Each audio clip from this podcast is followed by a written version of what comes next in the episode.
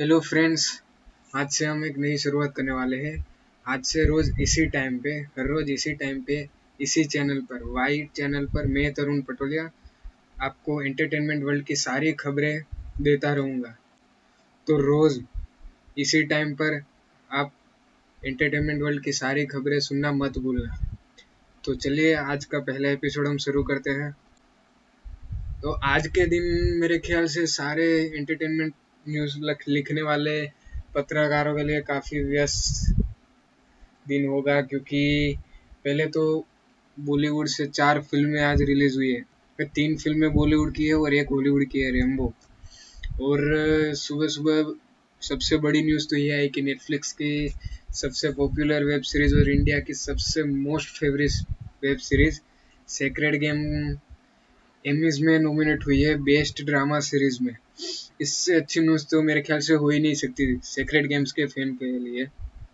क्योंकि secret game Netflix की और इंडिया की पहली वेब सीरीज़ थी और काफ़ी हिट हुई थी, जिसमें सैफ अली खान नवाजुद्दीन सिद्दीकी राधिका आप्टे कई सारे बड़े बड़े कलाकार थे। और एमीज में ही बेस्ट एक्ट्रेस की कैटेगरी में राधिका आप्टे नॉमिनेट हुई है लोस्ट स्टोरीज के वेब सीरीज़ पर। और, तीसरी खबर, वो भी एमिस से lost stories best TV series में नॉमिनेट हुई मतलब कि मिनी सीरीज़ में। तो एमिस अवार्ड मतलब कि संडे को है, इसी संडे ट्वेंटी सेकेंड सेप्टेम्बर को। तो देखते कौन विनर होता है इन तीनों में से। अब जो चार मूवी रिलीज़ हुई है, उसकी बात करें तो पहली मूवी की बात करते हैं हम, the Zoya factor. The Zoya factor का पूरा रिव्यू अगर सुनना चाहते या पढ़ना चाहते तो हमारी यूट्यूब की चैनल वाइट पर देख सकते हैं, या तो फिर हमारी वेबसाइट पर आप रीड भी कर सकते हैं। तो यहाँ पे मैं शॉर्ट रिव्यू आपको बता रहा हूँ। द जोया फैक्टर मतलब कि आपके आपके पास जो आपने ट्रेलर तो देखा ही होगा द जोया फैक्टर का, और पूरी कहानी उससे पता ही चल जाती है कि क्या कहानी इस फ़िल्म की होने वाली है। मैं सिर्फ़ परफॉर्मेंस की बात करता हूँ, क्योंकि अगर मैंने स्टोरी की बात कर दी तो स्पॉइलर हो जाएगा, और स्टोरी तो वैसे भी आपको मालूम ही है ट्रेलर से पता चल ही जाएगा। तो परफॉर्मेंस की बात करें तो सोनम कपूर की ना, दिक्कत क्या आती है कि वो कोई अलग एक्सप्रेशन दे ही नहीं पाती है। क्योंकि उसके एक्सप्रेशन हर जगह सेम ही होते हैं। और उसकी एक्टिंग भी इस फ़िल्म में कई कई जगह पर ओवर एक्टिंग लगने लगती है। यही इस फ़िल्म की सबसे बड़ी दिक्कत है। और हालाँकि सबसे बड़ी तो नहीं कह सकते क्योंकि इस फ़िल्म में दिक्कत ही दिक्कत है। एक तो स्टोरी में भी दिक्कत है स्क्रीन प्ले भी ऐसा घटिया बनाया है। गाने तो है ही बकवास। सिर्फ़ एक ही गाना अच्छा था जो थोड़े बहुत सुनने को अच्छा लगता है, वो लकी चार्म वाला। और म्यूज़िक शंकर एहसन लोई का था, वो भी आपको पसंद नहीं आता उतना जितना आना चाहिए।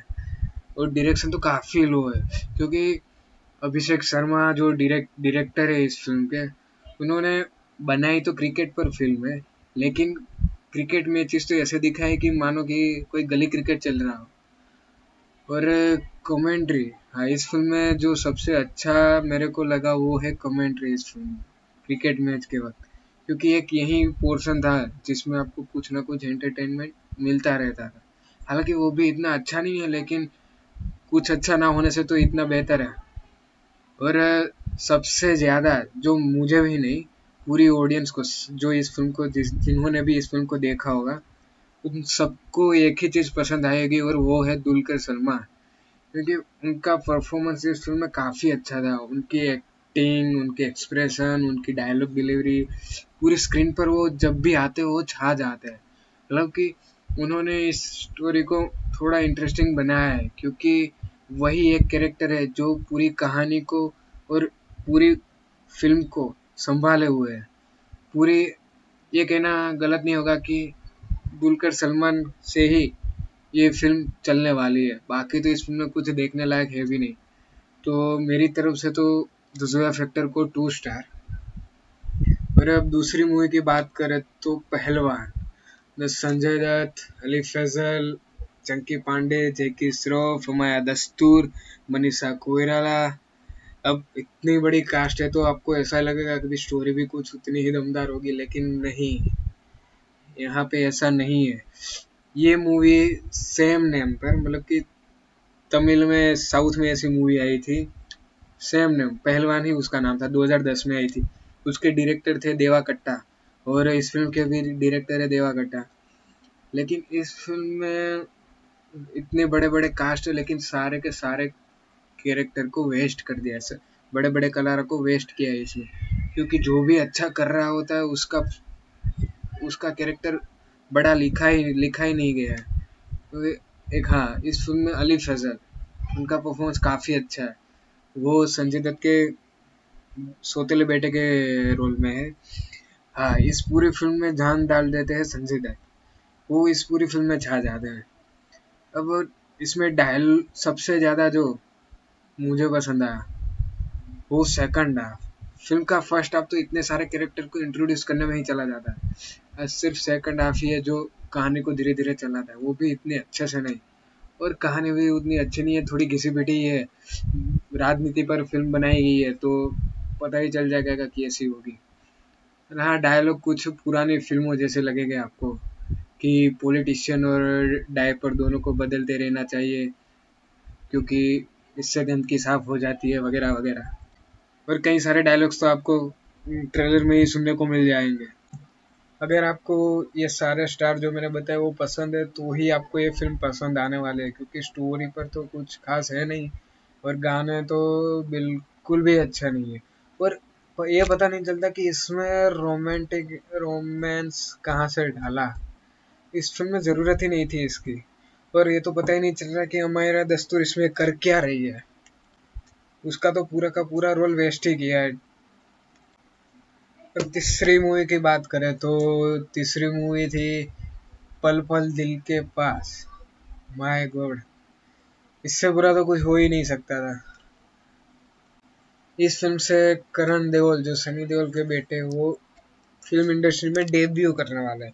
और इस फ़िल्म का डायरेक्शन सनी देओल ने किया और प्रोड्यूसर इस फ़िल्म के धर्मेंद्र है। मतलब कि पूरी की पूरी फैमिली ही है। इस फ़िल्म के ट्रेलर से कहानी आपको मालूम चली जाएगी। और फ़िल्म का पूरा पता चल जाएगा कि फ़िल्म कैसी होने वाली है। इस फ़िल्म के लिए मैं और कुछ भी नहीं बोलूँगा, सिर्फ़ इतना बोलूँगा कि पल पल दिल के पास, लेकिन कभी मत जाना थिएटर के पास। इससे बुरा तो आज तक मैंने कुछ नहीं देखा यार। मतलब कि यार, अपने बेटे को लॉन्च करना है तो कुछ भी दिखाओगे हमें? और अब चौथी मूवी जो हॉलीवुड की है Sylvester Stallone starrer Rambo five the last blood अब इसमें तो बात ही कुछ अलग ही है रेमबो सीरीज़ की तो। हालाँकि ये फ़िल्म अभी तक मैंने देखी नहीं है, कल देखने वाला हूँ। लेकिन ट्रेलर से तो लग रहा है कि धमाकेदार होगी, इसमें तो फुल ऑन एक्शन होने वाला है। लेकिन हाँ पहले चार फ़िल्मों जितना मज़ा नहीं आएगा, क्योंकि उसमें सिल्वेस्टर थोड़े यंग दिखाए गए थे और इसमें तो काफ़ी बूढ़े हो गए। तो चलो, अब दूसरी बात करें तो दूसरी न्यूज़ की तो वॉर फ़िल्म टाइगर श्रॉफ और ऋतिक रोशन की वॉर फ़िल्म का एक नया गाना रिलीज़ होने वाला है, जिसका पोस्टर आज रिलीज़ किया था, जय जय शिव शंकर। अब होली पर ही ये सॉन्ग बनाया हुआ है पोस्टर से तो ऐसा ही लग रहा है और नाम से ही पता चल रहा है कि ये रीमेक ही होने वाला है। और दोनों काफ़ी अच्छे से डांस करते हैं और इंडिया में पॉपुलर है वो, उन दोनों का डांस तो अब ये देखना होगा कि कितना अच्छे से वो करते हैं। तो चलो इसी न्यूज़ के साथ हमारा आज का एपिसोड ख़त्म करते हैं। आई होप कि आपको ये पॉडकास्ट पसंद आए और आगे भी ऐसी ही न्यूज़ सुनने, सुनते रहने के लिए हमारी चैनल पर सब्सक्राइब करना मत भूलना और, हर हर रोज़ इसी टाइम पर हम आपको बॉलीवुड और हॉलीवुड की सारी खबरें आप तक पहुंचाते रहेंगे। Thank you for listening